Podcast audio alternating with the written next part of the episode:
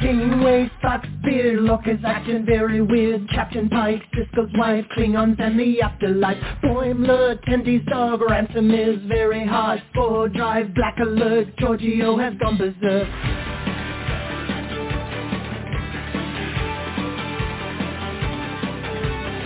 Teacher Batleth, Edward is an idiot, Spock is dead, Worf is wed, Chekov's wearing red. Data's cat, Kempak's at, Q has had enough of that. Beam me up, make it so, everybody let's go. We talk about the series. You can join us live by picking up your phone now. We talk about the series. We're coming to you on your streaming services now. We talk about the series. Comic books and games, we go beyond the show now. We talk about the series. Come and join us as we sit and chat and we go on and on and on and on. Well, good evening, Trekkies and Trekkers around the globe. This is our special Monday night show, and I apologize. We actually had this plan, this show planned uh, for two weeks ago, but unfortunately, BlogTalkRadio was having all kinds of technical difficulties, and we had to postpone that show to tonight. So I apologize for that. But we are here, and we do have Josh with us, and we are definitely going to be talking about Star Trek Alliance Box 1, 2, and 3, all of them. And we also are going to be diving into Star Trek Discovery Black Alert. It's going to be a lot of fun. Our phone number here is 646-668-2433. So you can let your fingers do the walking and call Trek Talking right now if you have any questions or comments for Josh, and we'll get you right on the air. Before we go too far, though, I'd like to go around and introduce all of my awesome Trexperts. Of course, I'm Uncle Jim. I'm here all of the time, but with me, as usual, we have Charles. Charles is out in Las Vegas. How you doing tonight, Charles? I'm doing good, enjoying the conditioning after a long day at work. Yeah, you'll have that, especially on Mondays. Magnificent Monday, though. You got to be positive. And we also have with us from Portland our very own Eric. How you doing tonight, Eric? I am doing fantastic. I uh, I stopped by the game shop on my way home and picked up a couple of new goodies, and so I'm, uh, I've already got plans tonight, man. I'm going to be reading rule books all night after this. and um, do we have David with us? Uh, David. Yep, yep, yep, yep, yep. Yeah, we. thought I thought I thought you were riding your tribble. I wasn't sure if you were going to make it. We also have David. David's from Portland as well. How you doing tonight, David? Uh, pretty tired. I'm uh, sweating, trying to cook over a hot stove. You know, trying that uh, Neelix uh, what what uh, chili or whatever they call it. but more importantly, though, did you bring the donuts? That's the big question. Red Alert Donuts. There you go. there you go. He's got the donuts. Okay, well, then we can have a podcast if David got the donuts. That's excellent. And um, Alien Con this year. That's right, Alien Con. And uh, you can get yourself a pair of tickets to Alien Con by just going to trektalking.com and clicking on the little blue talkback mic and leaving us a message. If you do that, and I like your message, I will send you a pair of tickets to Alien Con. And you're sitting there saying, Uncle Jim, what's Alien Con? Funny you should ask, because I have a little promo that Eric put together for us. Interested in aliens? Alien Con is an exploration to the unexplained mysteries that exist between science fact and science fiction. Experience the long-running hit program Ancient Aliens live on tour. This interactive event explores thought-provoking extraterrestrial theories on fan-favorite topics from ancient Egypt to the moon. Ancient Aliens Live lands at Portland's Arlene Schnitzer Concert Hall on Friday, September 15th. Tickets on sale now at ancientaliensLiveTour.com. Now, Eric and uh, Paul and David are all going to be at AlienCon. You can look for those awesome Trek Talking T-shirts. Go up and say hello, pick up a business card, and uh, and just visit. I'm sure they would love to see you, right, guys? Absolutely. It's going to be fun. And All I'll right, just say with that that- if you if you haven't been to Portland's Arlene Schnitzer Concert Hall, you are in for a treat. It is where the uh, Oregon Symphony plays. It is a beautiful, beautiful space, and uh, I think it's kind of cool that they're doing the Alien Con thing in such a such a cool space. It's kind of like you're not going to be in some convention center tucked away. No, this is a this is a classy joint. So come join us. And I thought it I thought it was great when they said Portland. I thought right away when when he asked me if we wanted to be interested in helping to promote that, and I was like Portland, hell yes, because I know I know that three fifths of our Trek Talking team is right in Portland. So how how perfect could it be? Worked out Love good. it. It sure did. Well, worked out real good. So with all of the housekeeping out of the way and everything done that we had to talk about, let's dive into the meat and potatoes of the show. What do you say, guys? Let's do it. Sound good? All right, let's dive right in. So we have with us the game designer himself, the man that created this world that we like to play in, based on Star Trek Attack Wing, of course, Star Trek Alliance, the Dominion War, Box One, which is the Federation, Box Two, which is the Klingons, and the most recent one, Box Three, which is the Romulans. And um, I got to tell you, I've only played Mission One in the Federation box solo uh, so far, so I haven't I haven't played all the other ones but I was waiting for them to all come out because I want to go back and I want to start at the beginning as a Klingon. If I'm going to do it, I'm going to be a Klingon. So I want to start at the beginning as a Klingon uh, and go through the whole co- the whole um, box, all three of them as a Klingon. So, uh, Josh, am, am I allowed to do that, or do I have to play each box as the particular? Like box one is a Fed, box two is a Klingon, and box three is a Romulan. Can I mix those all up? Uh, the rulebook rules as written expects you to play canonically where the Klingons aren't in the Dominion War yet in the first chunk. Um, but there's nothing, the scaling table that comes in the box two instructions, while it doesn't tell you that you can play the box one with the ships included, you basically can. Like, I think it gives some alternative recommendations for weaker Klingon ships to start so that the Right. scenarios are still very challenging. And I suspect they would be very, very challenging, but this is not something we play tested a lot. Uh, you can certainly use all of the Klingon upgrade cards right from the get-go if you had wanted to.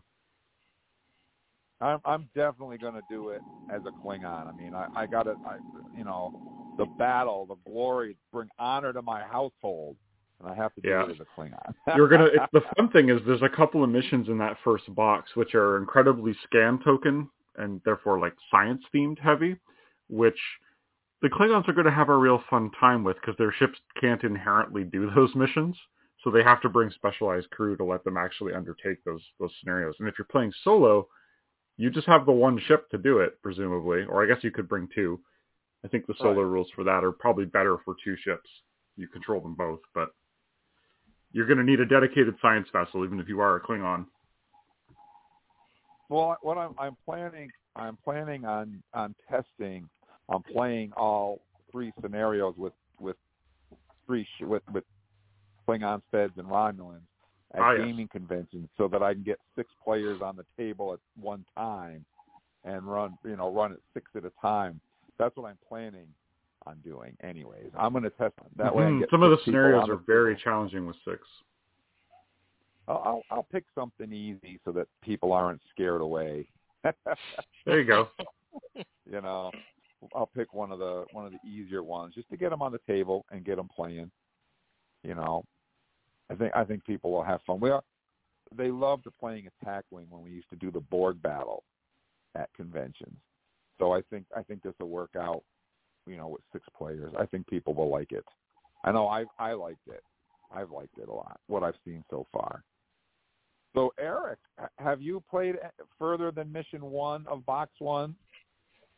Yeah, uh, yeah. So our local play group in Portland here, we've been running Star Trek Alliance for the last few months, and you know we play for about three to four hours whenever we get together, so we can usually fit in between two and three missions depending on which one. And we've played all the way. That's four people. We've played all the way through Box One, and we have played um, three. There's five missions in Box Two, right? We've played Six, I think, or seven. six. maybe it's seven. It's an odd number, so we must have played through five of the seven. Yeah. There's yeah, David can back me up on that one. So yeah, so we've played a significant portion of them, and I will tell you that we have had a blast. Now overall, we've we've been pretty successful. Like we, you know, but we're all attack wing players who have been playing for a number of years, and so we're you know we're savvy about the choices that we make and we we work well together. I do think one of the very coolest things and i'm preaching to the choir here because um, we've we've had josh on the on the podcast here before to talk about box one but just the opportunity to play a great miniatures game like star trek attack wing that of course uses that that fantasy flight system you use maneuver templates um, to to move your ship around and then you get to take actions and you get to mix things together where you have crew that do things and you have tech that do things. This game allows you to do that in a cooperative um, context. And the thing I really like about it is that it's almost like a role-playing game because you start out with a, a weak ship with not much on it, right? Very and weak like, ship, depending on the faction. Yeah. Yeah, yeah, and you can even you it's got challenge levels. So let's say you are really you know, we've been just playing through on kind of the easiest level with the default ships and we had one guy who really wanted a sovereign so he dumped all his stuff into uh captain skill and we had somebody else that wanted to do something else. It gives you the ability to kind of like build your character, which is your ship as you go, right? And make it into the thing that you want to make it into. And um, so I was just going to say, um, for anybody who hasn't heard you talk about this before, Josh, or or you know might not really be that familiar with the game, Star Trek Attack Wing started long ago. Presumably, you brought this idea of, along with, I believe, one or more of your colleagues to WizKids. This idea of a cooperative version is is that the sort of genesis of Alliance? Yeah, so in 2014, my local play group was super, super into X-Wing.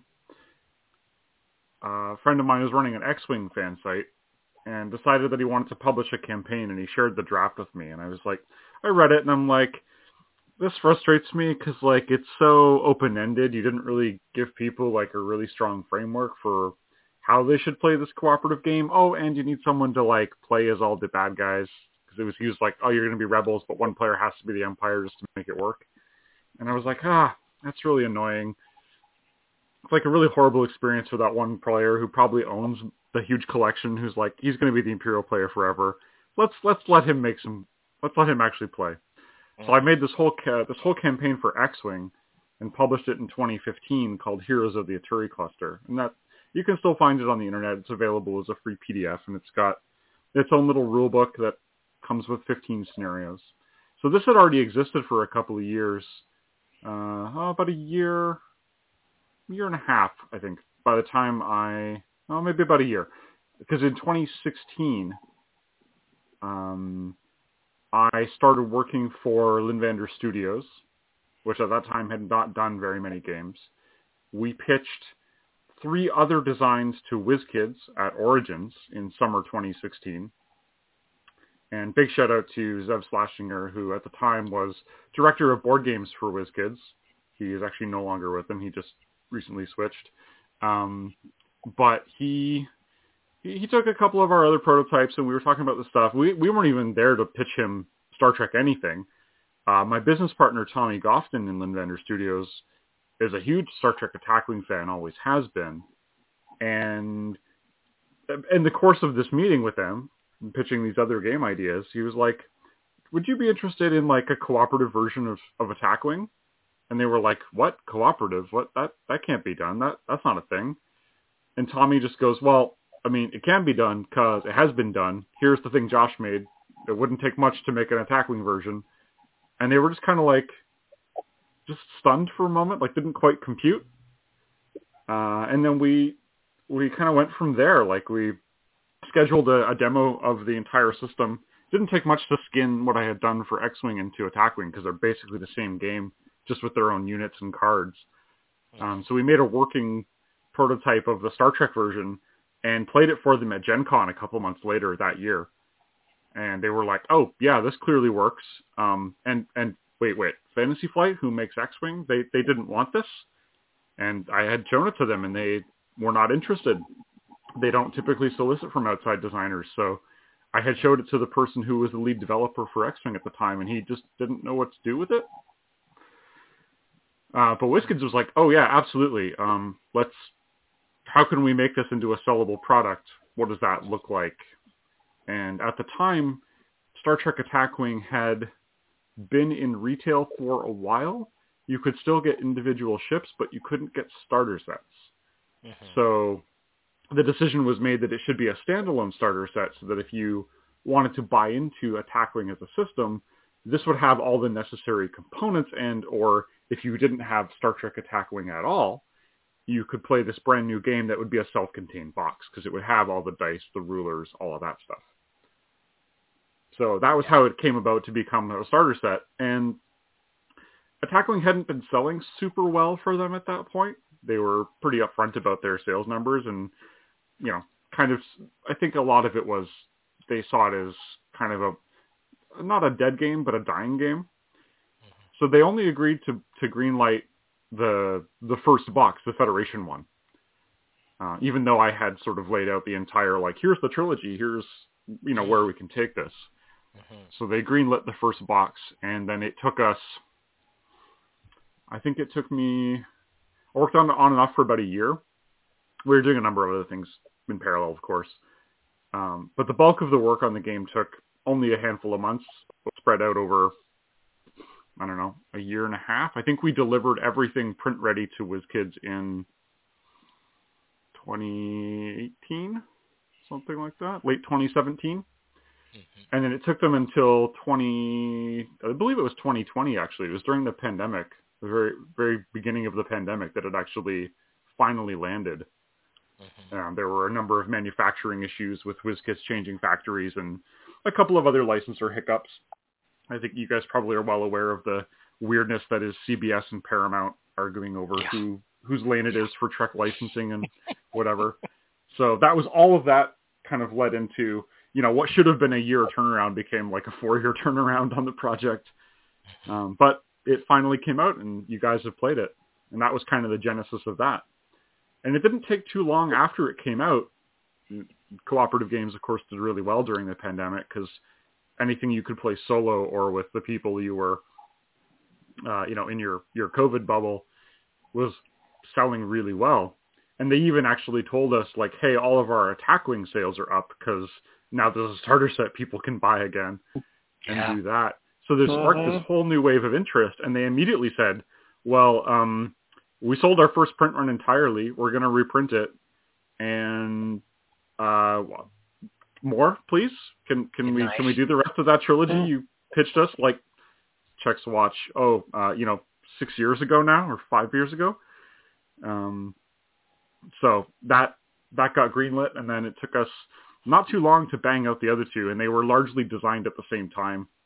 A lot of the a lot of the upgrade cards and stuff hadn't been conceived yet, but the overall structure of like here's all the scenarios you do to take the rest of the timeline from Star Trek Deep Space Nine and sort of build that out into a satisfying like overarching story. Mm-hmm. Um, and spoilers if you haven't seen the end of the third box, but it's it ends with the concluding episodes of Star Trek Deep Space Nine, the end of the Dominion War. So you play through that whole story arc, and it's it's nice to be able to build a campaign around an existing narrative that has such a good arc. Mm-hmm. I don't yeah, always have that, that, that and, luxury. And has that natural like three three tripartite like build to it with the Federation, the Klingons, and the Romulans all entering the war at different times too. Yeah, it really worked out super super well to make each one its own project because it's like, oh well, you don't see some of the bigger Dominion ships either until later in the war, and you don't see the Breen until right at the very end. So the yeah. boxes, like in terms of what was going to be in them, they almost designed themselves once we had the kind of paradigm figured out. Yeah, so uh, for anybody who hasn't uh, been able to see the boxes, so in part one, uh, what you get is you get an Akira class ship and you get an Excelsior class ship, and then you get three bugs, three Jem'Hadar bugs, and the bugs you call it the AI system, but essentially it's a system by which you roll a dice and depending on range and whether somebody's heading away or toward you, the AI, in other words, this card, this reference card that you reference, makes different choices for the ships. And I'll tell you, I think the AI is freaking intelligent. Like it, every once in a while it'll guess wrong, but like most of the time it's pretty on, spot on. It's a pretty cunning opponent. There's, there's the, I tell people like the, the secret sauce is actually just that you could have an automated opponent for attack wing do the like the expected move every time. Like there is usually an optimal move that will get you in arc or in range or will will let you maneuver like efficiently. And the AI will do that move some percentage of the time, but it's set up in such a way that like you're kind of always gambling with the dice about like, oh, I'm going to try and counterplay it by doing this. Well, if you do, there's a one in six chance it does some weird maneuver and is still on you. Yep. Yeah, that's really the. Will. I totally dig that. I dig it because we always like as a cooperative game with your friends, like we'll joke about things like, oh, you know that he didn't get his Ketracel white, or you know. Yep. yeah, absolutely. Have, have, fun with the story and then so in box two, um, you you sort of enter uh, a whole different realm because you bring in the Klingons, and you get more bugs. And I can't remember. Do they bring in a cruise? You bring in a cruiser in box two, right? So box two and the box two and three were interesting because originally when we we pitched them, they were also going to be standalone games. Oh. but we made the decision that it was actually better if they were uh, expansion only because they could be yes. a little bit cheaper. And then we actually had more components to make extra cards and had more cardboard to make more tokens and stuff, which let us do more with the scenario design for the same price point. Uh-huh. So the second game, we we assumed that you either had box one and you had the three Jem'Hadar attack fighters. Yeah. Um, and if you didn't, if you still wanted to buy into this one because you had dice or rulers or whatever else, um, we assumed that you would have an existing attack wing collection with dice and stuff. And as long as you had one of those two things, either part one or some existing attack wing, you could get straight into box two. And if for whatever reason you didn't have three Jem'Hadar attack fighters, we gave you cardboard stand-ins for them. So you could yes. still play all the scenarios, but they were designed assuming you had sort of bought into the whole train so far and were carrying forward your progress. But the second box comes with two Klingon ships. It's a Vorcha attack cruiser and a K'Vort, the bird yep. of prey the, the yep. oversized bird of prey in canon. That's a whole weirdness that I just had to accept. I don't yeah. believe in the K'Vort. Yeah, I they think look exactly the same. well, we we've talked about that on the podcast before. I mean, it is the same ship, but you know, it had to be explained somehow.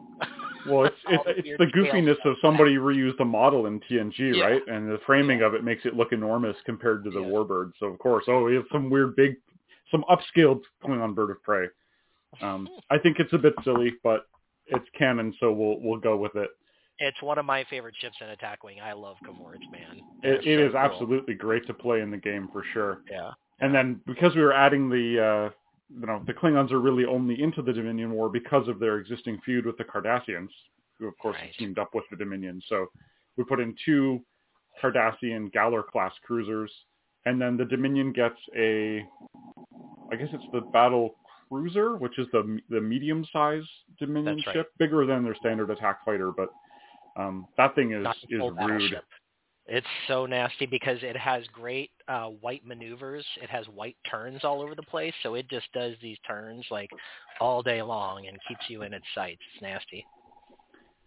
They're very, very powerful forward weapons too, which in the cooperative game means that someone is going to be stuck jousting with it head to head and is going to get completely trashed. I can't remember, David. In box two, were you the one who got roasted? I know. I knew maybe. I think we lost two players when we started out with box two. It was pretty. Yeah. It was pretty it, bad. It was. Yeah, it was pretty bad. I I remember I actually think that um, even in box one, I died quite a bit. So. Well, and the thing about the Cardassians, those Galor classes, they've got that 180 front arc, and I found is it not until box three that do you get elite elite Galors in that second box? I remember the Oh, you sure do. There's a few. messy. Yeah. There's a few. Yeah. So they so in the game you've got kind of your standard ships and then you've got your elite bad guy ships that come in, and the elite talents usually have some kind of nastiness to them. Some of them are like, oh, this ship's shots go through your shields, or this shot, Yep. this ship gets uh, plus dice when it when a thing happens, or you know, it it really mixes up the the kind of like excitement and and peril of the game.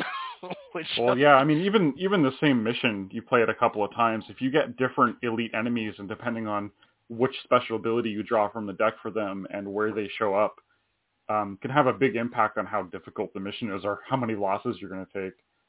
The one that threw us through fits um, when we played the production copy of the game, because I played I played it lots at this point, but uh, we recorded an entire playthrough of all three boxes, two player, for our Twitch channel, Six Sides of Gaming. Mhm. And so Tommy and I played through the entire campaign, all I guess it's 20 missions. Yeah, six, Mhm. seven, and seven. 20 missions with the same ship. He ran an Akira all the way through, and I ran whatever the flavor of the box was. So I played a, an Excelsior and then a Vorcha and then a, a D'deridex Romulan Bird of Prey. But um, the the thing we found is like there was one mission where one of those elite Galor classes, uh, if you fired at it, I think it's range one to two, you get an auxiliary power. And in attack wing, Oh, auxiliary yeah. power messes up all the actions you can take. yeah. So we were we were having to deal with this really powerful enemy ship that's like nobody wanted to shoot at because it was going to ruin all of your action options. And somehow Mm-hmm. we had to like kite it in such a way that we could then both get it at the optimal range and not die. I love it. Yeah, we just played a similar mission. I think from box two, there's some mission where there are a bunch of tokens out there, and if you're within range of those tokens, you can't, or if your enemies are within range of those tokens, you can't shoot at each other.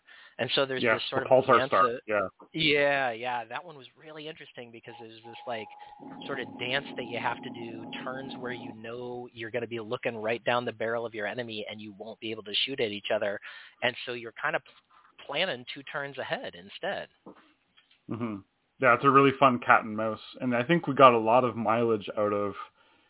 Because even though we were able to do a little bit more with the cardboard components in the, the second and third box, it's still a very limited pool to come up with, you know, scenario design and, and to do stuff with. And I think we really got a lot of mileage out of how much cardboard we were actually able to put in the box.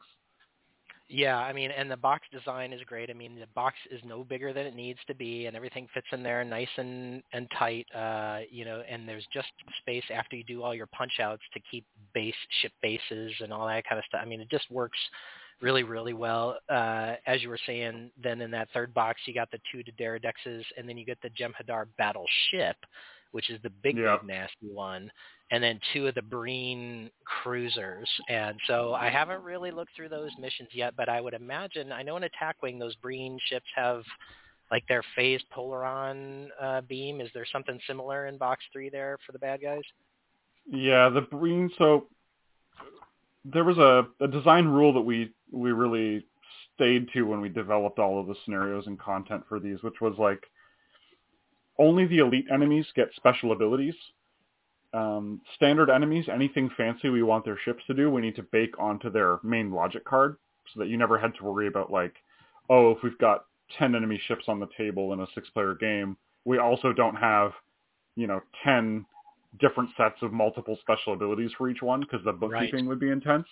So we Yeah. tried to make each ship as like flavorful and impactful uh, as we could on its basic card. Which in, it's like there were a couple of cases where like things in the standard attack wing game that they were sort of you know famous for that faction doing, those got like distilled down and condensed onto the main cards. They didn't have special ability cards. One of those is the Breen Energy Dampener. Mm-hmm. So all Breen ships do this. Every time they shoot you, they make you either spend your tokens or you get auxiliary power. Or, yeah, you either discard a token, and if you can't, you have to randomly disable a card on your ship. So they, they shut down your ship in creative ways or make you waste tokens defending against them. Um, Yeah. So they can be quite quite mean. They're, they don't really hit harder than the other Dominion ships, but they are really good at um, causing you grief. basically. Frustrating you. Yes, a hundred percent. well, um, to me, that's a bad guy. That's why Kai Winn's my favorite because she frustrates the hell out of me, and uh, I think Oh, she's the best bad. she's like Perfectly cast. yeah. Yeah. uh, The, cool. the Well, real villain is bureaucracy, right? Exactly. cool. Well, I got to pass this talking stick, or I'm gonna I'm gonna get scolded. So, uh, thank you so much for chatting with me, Josh. And I'm gonna pass the talking stick. Uh, what over to Charles? Maybe we'll pass it down to Las Vegas and then finish up up here. No. You want to do that? Well, I, as with Jim, I've only gotten a chance to see the first mission, the first box, because our groups had problems playing. But I want to hear about Black Alert. Oh, fair. I Well, we're gonna, hear we're gonna about get to that. that. We're, we're going to get to that, Charles. Absolutely, but we want to. I want to finish up uh, Alliance first. Well, So let's if David's pass it got over. any questions on Alliance, Yeah, let's Okay. pass it over to David, and then we'll we'll swing back around. Take it away, David. Yeah. Um, I just had an interesting question about the Alliance games. Um, you mentioned how it was actually like um, doing well after the first box and everything, and I was just curious. Do you guys have plans for box four, or maybe something along the lines of another uh, famous battle sequence in Star Trek lore? So I can tell you that the third box wraps up the Dominion War plotline entirely. Um, so that is a designed to be a, a trilogy of, of sets that are a, a self-contained campaign. Uh, I can't speak too much more about what else we might do, although certainly Trek is, you know, there's no shortage of cool settings or, or more ships, and WizKids has done a lot of them. Um, I know they have some other Star Trek products coming out, but I am not working on that stuff. Ah. Okay. I just wanted to know. Thank you very much. Absolutely. So, Josh, I just wanted to say that uh, first of all, I, I opened up box three because you know I had to get the new Klingon upgrades in there. And oh I yes. noticed that what was really cool about box three is that you put the AI cards in for all of the ships in box three.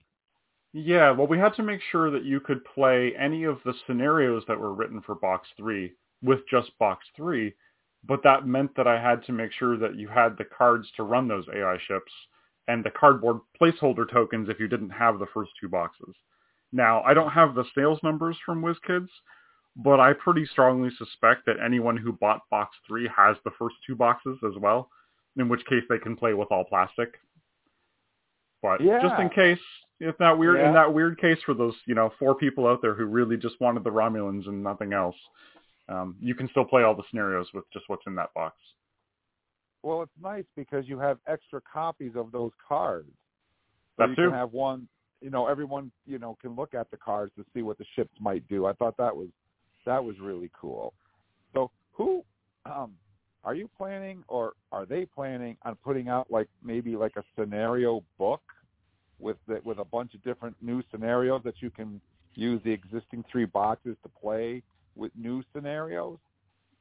Uh, if they are, I don't know anything about it. Uh, I can Okay. tell you though, I've seen some other community content because people have already taken the the sort of design design paradigm for all of the AI cards and ships, and there there are some fan made uh, additional scenarios and such on Board Game Geek and and elsewhere on the internet. I've seen a few on Facebook, so the community is doing some stuff with it. Uh, as far as any official scenario release, I don't know anything about that. Fair enough. Uh, but I mean, it's also a pretty big toolbox. You you know, it's not too hard to throw down some ships in a way that you think makes sense and and cook something oh, up, right? No, not at Well, all. and the playability, uh, like the replayability, I think is really high because you can always you it for example in that first box it comes with the Excelsior and it comes with the Akira, but there there are rules in the thing that say, hey, if you own a Nova, you can start this puppy with a Nova, and you know just go for that three durability, three shields, two attack dice if you think it's too hard, right? so oh yeah, there are lots of ways to make it harder. Yeah, I like the scalability of that um, too. But I've seen as well, like you were saying, Josh, some of that community content. The Star Trek Attack Wing community is literally, for me, one of the best communities out there on the internet because they have always picked up the ball when they have felt left alone or when they have felt like, and I'm just going to get on my soapbox a little bit, when they have felt like the information wasn't coming out in a timely fashion.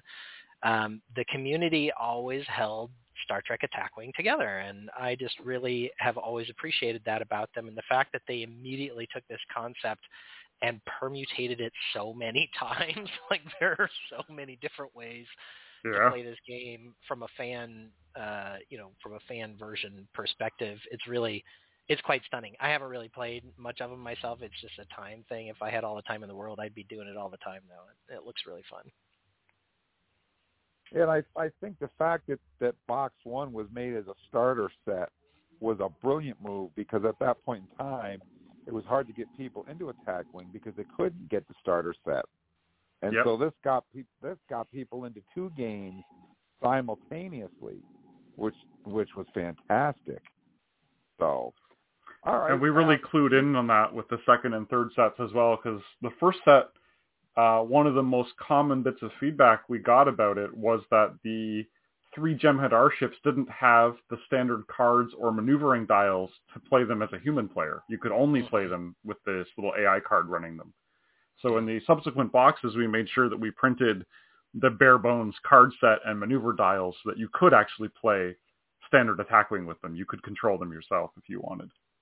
So it was actually kind of a good thing that you got that you were able to get that feedback uh, because as you were saying, you didn't get boxes two and three greenlit until box one was a success, and so you had a little bit of time Yeah. to kind of go back and say, okay, what were the things that worked? What were the things that we can improve upon?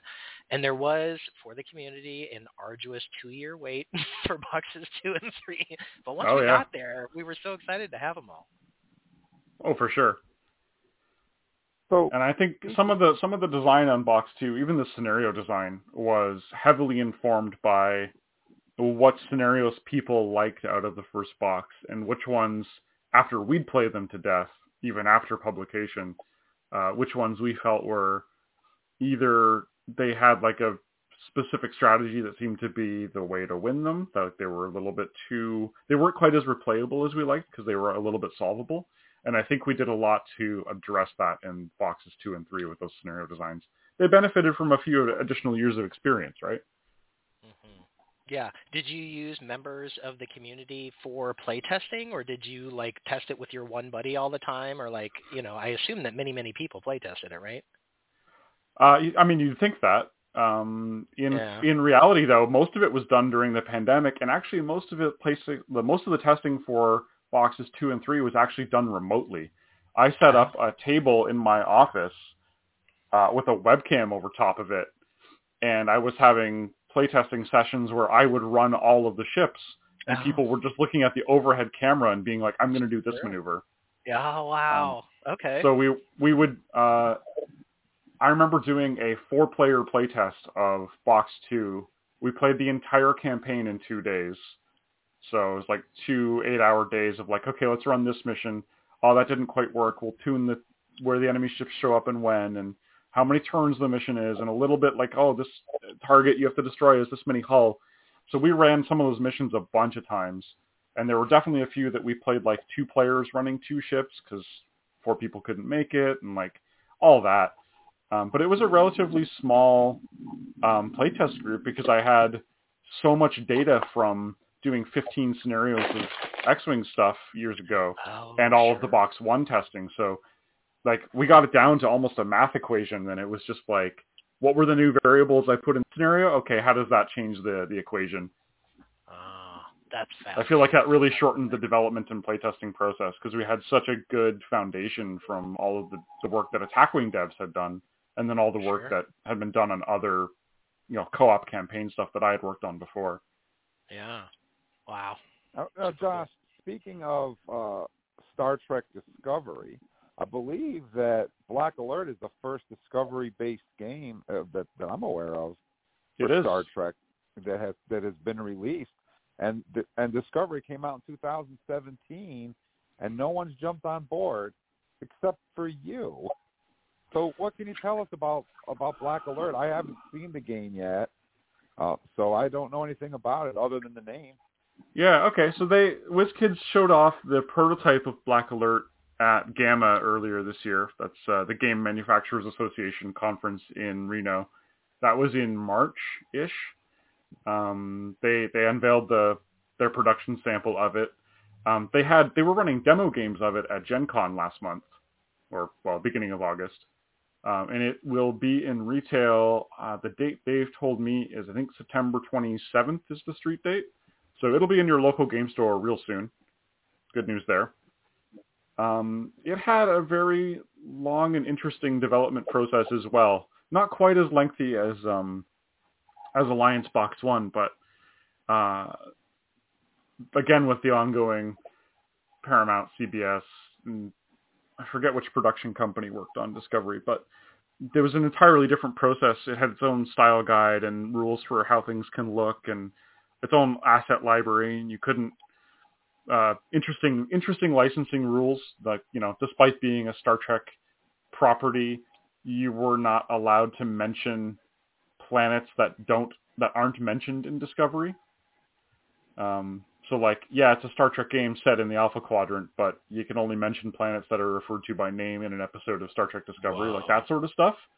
So it was an interesting, different sandbox. Like, yes, it was Star Trek, but it was an interesting sort of sub sandbox with its own little rules to work within to make the game. Uh, I'm trying to remember when we kicked off development for it. I might have to actually dig dig deep in the notes and figure that out um, because we had worked on it for quite some time, and a lot of it actually got finished up during the pandemic as well. We built a digital prototype of it in a software called Vassal, which is a Java-based program for basically running virtual board games. And we did a lot, a lot, a lot of playtesting digitally over the pandemic, a lot of four-player games. Is it a So- miniatures game like Attack Wing? No, it is a straight up board game. So it's it's a very different feel. The uh, I'll give you the premise here because it is a Star Trek Discovery game and it is set specifically during the later arc of season one because that was what was out at the time. We hadn't even seen season two yet. Um, but it's the it's the story arc in season one where Discovery gets pulled into the mirror universe, and we discover that um, Jason Isaacs' character. What is his name? Lorca. Lorca. Lorca. Yeah, we discover that Lorca um, is the actual the, the mirror universe version of Lorca and not the Prime universe. Um, and he's got this kind of nefarious plot going on. Uh, but it's entirely set during the mirror universe arc of that Discovery first season. And we took that concept and said, you know, nobody has made a team versus team Star Trek game. And this is kind of the perfect opportunity to do it because it's a big, expansive, multi-episode plot that comes from the TV show where we get all these fun versions of both characters. So the original pitch to them was like, you know, let's do a mirror universe game where both sides have the same crew members, but they work totally differently because they're the mirror universe versions. And then we can have this wonderfully asymmetrical game where like maybe they have the same goal, maybe they don't, and then they'll kind of play off of each other in cool ways. Oh, and wouldn't it be great if there was a whole part in the game that was like going aboard the other ship and sabotaging it because they were being able to pass as your other version, uh, your other universe self. Ah, sweet. So, so that that was like the original pitch that we gave WizKids, and they were like, "Well, a that sounds awesome, but b, nope. Never mind Star Trek. There aren't really a lot of good team versus team board games out there. So, yeah, absolutely, we want that. And the original genesis was that it was going to be two versions of Discovery. And then when we went back and rewatched all the episodes as a team, we realized that ah, actually, you know, the the two crews probably shouldn't be identical because canonically Burnham is dead in the mirror universe, and Prime Universe Lorca is dead, and you know, Mirror Universe Saru is a servant and not a commander. So there's a bunch of things like that where it's like, okay, well the casts have some overlap, but not full overlap, and that actually was even better for us from a design perspective because we could make the two teams feel very different and a couple of characters who were on both sides, like Stamets, because we see both versions of him, um, they really got to to shine as like, oh yeah, that that's the evil Stamets. Yep. So that was that was pretty have- neat. You, you must have Captain Killy, right? We do, yes. And and her sta- her standee says Killy and not Tilly. Yes. Excellent. Um, so the the core the core premise is that it's a team versus team board game. You can play it one v one or two v two. It's got a variant for three players, but um, generally it's one or two characters on each side. One, you've got a hexagrid map of the universe in the middle, and it's got these um, kind of these like these mycelium network spore paths running through them. They've got these these lines. So Discovery's main mechanic is it can move between two little circles on these spore paths on a single tile, or it can ride any spore path line off of its space into a space that has another node. And there's a whole mechanic in the game about the whole board is made of little tiles, these little hexagon tiles, and you can rotate them to make longer paths where the nodes are further apart. So Discovery can jump like one to many spaces depending on how the board is configured and how much time they've spent preparing to jump uh, using their black alert. On the flip side, uh, the other team is playing the Terrans aboard their flagship, that giant thing with the you know spinning star inside it, the the, The ISS, Charon. the Charon. Yes, um, they the other team controls the Charon, uh, which just moves hex by hex. It doesn't pay attention to the spore network at all, um, and it has two little Terran fleet ships because we see in those episodes we see uh, a lot of the other little, um, I guess they're the Shenzhou class, uh, the smaller ships. Mhm. But we have a couple of them that the Terrans can command as almost like pawns to move around the board. So it's this wonderful cat and mouse game of the Discovery is relatively fragile and all alone, and the Terrans have a big beefy flagship with a couple of these little um, you know escorts to kind of try and corner the Discovery. But they move slowly and predictably, whereas the Discovery can potentially move multiple spaces at a time, depending on how the spore network has shaped up. That's the middle part of the boards. There's this wonderful cat and mouse movement game of the Terrans trying to chase down the Discovery and capture it, or destroy it. Either is acceptable. The other layer is the ships are actually being commanded or flown by the characters. So the top and bottom edges of the board have um, the core, the key locations aboard each ship as little um, bases, like little location vignettes where you can send the individual people. So your crew members are running back and forth along these six locations. Um, for Discovery, you have the bridge, the ready room, the weapon station, engineering, the cargo bay, and the brig.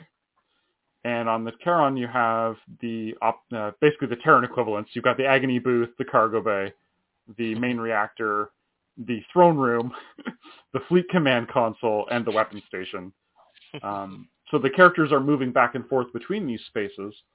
And the twist is, because it's all about infiltrating the other ship and sabotaging them, Mirror Universe style, if the two ships on the hex grid are in the same hex, you can go to a location on the other ship, like you can beam over, and then you can run on the other set of six locations. Mhm. And each location has two different abilities, one for the owner of the ship and one for the infiltrator. So there's a whole different set of abilities you can do with your characters if you're on the opposing ship. And the interplay between like where the characters are, where the ships are, who's on what ship, who's using which set of actions, leads to some really interesting push and pull team dynamics, which I think I haven't I have never played anything that is like this, and I've played a lot of board games, um, and I think it's I, I think this game has serious legs even without it being a Star Trek game. I think other board gamers who play lots of competitive stuff, I think have some interesting stuff to discover here, um, and then it just happens to have a discovery theme. So you can play uh, you can play as Killy, uh, um, Emperor Georgiou. Is she in the game? Absolutely, she's one of the recommended starting characters even because she's very powerful.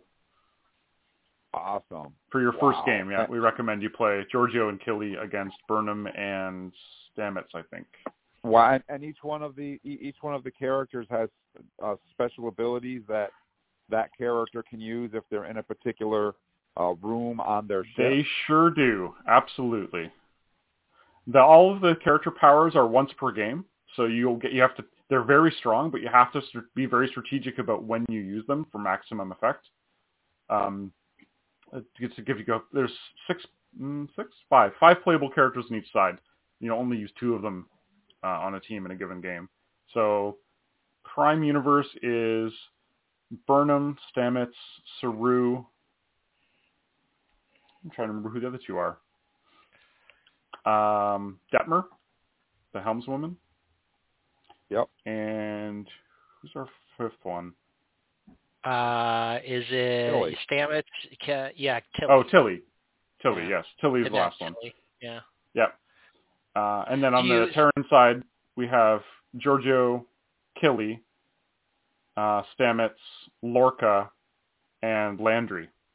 Good old Landry. Oh, Landry. yeah, about her. She's she's really uh, she's really central to that plot in that episode because she's uh, Lorca's crew, right? Mm-hmm. Right. She's loyal Josh, to Lorca. Josh, you talked about how the bad guys are trying to win. They're trying to get the discovery. What is the discovery did. trying to do to win the game? So the map has six special hexes around the outside, which may be objectives. Three of them are randomly chosen at the start of the game. Uh, if the Discovery can go to those objectives and complete them using their their resources and or their their character uh, actions, they will escape back to the Prime Universe. That's one way. hmm They can also win by destroying the Charon, Oof. and they do that by well the main way you destroy another ship is you damage their locations because if they get involved in a space battle uh, and you deal damage you draw cards off of a deck which cover over the locations along the edges of the map so like those six locations that make up a ship if we have a shootout in space some of the locations aboard the ship get damaged and get Sure. replaced by cards that prevent you from using their abilities until you send a repair crew to deal with them Mhm. Oh, so I then- like that. if you if you damage too many locations on the enemy ship, the ship is crippled and you you win the game that way. Uh, the Charon is a much superior um, combat vessel. It's way easier for them to damage the Discovery, but the catch is that their reactor core has a weakness. So I mentioned the the hex map earlier with the various locations and how they kind of interrelate on the spore network various things that happen during the game place corruption tokens, which give negative effects to Discovery if it flies through part of the corrupted Spore network. It can damage the ship, it can injure the crew, it can do all kinds of nasty things. But corruption is actually a double-edged sword in the game. If you ever place all of them from the supply, the game ends because the universe implodes. Everyone loses. Mhm. Uh, but if the uh, Charon reactor ever gets sabotaged, it takes a damage for every corruption on its or an adjacent space. So if the board gets completely com- uh, polluted with corruption, Discovery actually has an, uh, an alternate win condition, which is like, hey, if you destroy the reactor aboard the Charon, um, it can take those five damage that it would normally, you know, take to lose. It can take those almost in a single go if there's enough corruption nearby because it's, you know, mined out the spore network basically. Whoa. And that's pretty much Wow. the iconic scene from the end of that episode where the Just Discovery looking at it. crashes the Charon and it blows up good. yeah. I mean, that's what I'm hearing is every time you describe something about this game, I'm imagining the scene that where that occurred uh, in Discovery. It's really cool. So yeah, there's there's really yeah, Charon has uh, two major win conditions. The first is uh, destroy Discovery by just damaging five locations. The second is, um, and we haven't even talked about the the cards that players have. So in addition to like moving around the ship and doing the actions on the spaces, um, you have each player has a hand of cards that give you like little bonus actions. One of the Terran ones gives you a chance at infiltrating part of the Discovery, in which case you put a a permanent effect into play that messes up what the the Federation can do. And if they succeed in putting out three infiltration cards, they win the game. So if you let the the Terrans infiltrate Discovery and they're running amok and doing you know doing what they need to do aboard your ship, they will have successfully infiltrated you, and the ship will be compromised from within. That's the that's the second Terran win con. And then Discovery either has to fly away and do three missions to win, or destroy the Charon by just you know, giving it five damage. The best way is probably with the reactor. So you get this really interesting asymmetrical game of cat and mouse that has a lot of cool layers for it. Wow, that's wow! I can't wait to to actually get my hands on that game. Same I here. got a quick question about a winning condition. Mm-hmm. Go for it. So, is there a character named Ed, and does he have a bunch of tribble cards that he can just throw a bunch onto the turn and it'll just in the game then? I know the Terrans would absolutely hate that. I don't even think the Tribbles make an appearance in this game. I don't think they do. Right, that's Sounds ripe like for a promo card, I tell you. Yeah, totally. Okay. Yeah. Maybe for an expansion or something. Edward the idiot. yep. Wow. Oh, so uh, Josh, are there any other anything else that you're? I remember last time we had you on about Box One, you briefly mentioned the Discovery game back Uh-huh. then, but you couldn't couldn't tell us much about it. Is there anything you're working on now that you can't tell us about, but that you can mention? Uh, let's see. In the category of Star Trek stuff, um, not at the immediate moment, but there are a couple of very interesting opportunities on the horizon that I can't even speak about yet because uh, I don't even know quite what they are yet. Other than uh, I was expecting Black Alert to be the last Star Trek game I worked on. That might not be true. So we'll have to wait and see but uh, I have certainly, and Lynnvander has certainly put together a number of pitches for different Star Trek games. I mean, we have a binder full of these things. We we we come up with so many concepts for games that we are always pitching to other publishers to work with. Many of them are licensed properties, and some of them are Star Trek. So there there may be a day where those get made. We'll see. Now let me ask you: Will will there be a Star Trek game where you have to sing? Are you planning anything like that? There you go. Ah, see, I'm a little bit behind on my Strange New World. I know about this Oh. episode. I haven't seen it yet. Um, I'm very excited. I expect at some point in the future, Strange New Worlds may be a property that I get to work on. We'll we'll see. It's certainly So, one of the ones that we've pitched for. So a game with dancing, singing Klingons would be absolutely awesome. oh. All right. Well, Josh, we, we really appreciate you taking time out of your schedule to chat with us. And I apologize for the technical difficulties we had last time, but um, as you can see, everything was taken care of, and we were able to get through this without any incident. So thank you so much for Mhm. chatting with us. We really appreciate it. Absolutely. It's been a pleasure to be here. I'll also just mention briefly, uh, there is a play group in the UK that got an advanced copy of Black Alert from WizKids and filmed a tutorial slash playthrough video. You can check out their YouTube channel. It's called Gaming Rules. Um, but they did a did a wonderful uh, live stream game with um, myself and Dylan, our other designer, uh, in the chat answering some rules questions and just giving them a little bit of guidance here and there. They played that last week, and you can still find it on YouTube if you want to check out a little bit more detail about the game or have it have it kind of explained to you. I gave you kind of the high level overview of all of the different uh, facets. Well, I'll definitely look forward to checking that out. Oh, that lady, that lady's throwing us out. All right, well, Get thank you. Get out.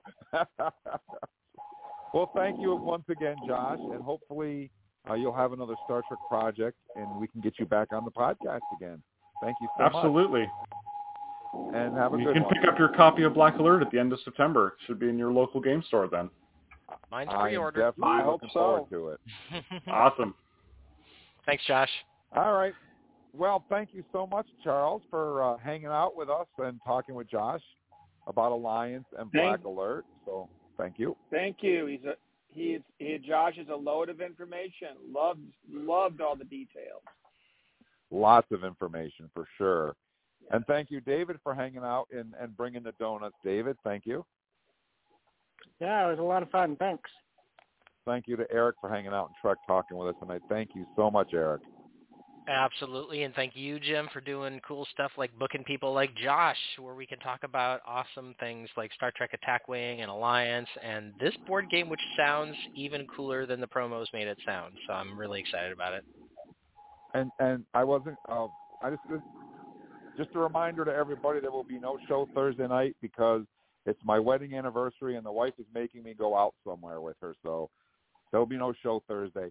But I did want to say I talked to one of the puppeteers that did Jabba the Hutt over the weekend at Fandom Fest, and I gave him one of the cards and asked him if he'd be willing to come on the podcast. And you know what he said? Absolutely. Woo! Yeah. What? That sounds awesome. Great. Did he speak it in Huddish? So uh, we we may be talking to Jabba the Hutt himself, one of That'd the. Jabbas. There, there were many Jabbas, but one of the Jabbas. So um, I got that that in the in the works possibly. So at any rate, guys, um, run out and pick up a copy of Alliance uh, Box One, Two, and Three, and keep your eye out for Star Trek Discovery Black Alert. You'll be able to find it in September. Head over to our Facebook page or visit us at trektalking.com. Click on the blue talkback mic and win yourself a copy, a pair of tickets to Alien Con in Portland. You can meet Eric, Paul, and David in person. I'm your most excellent host, Uncle Jim, saying Star Trek fans are the best fans. Stay safe, be good to each other, and hailing frequencies are closed. Good night, everybody. Hi, all. Live long and prosper. Let's see what's out there. Engage.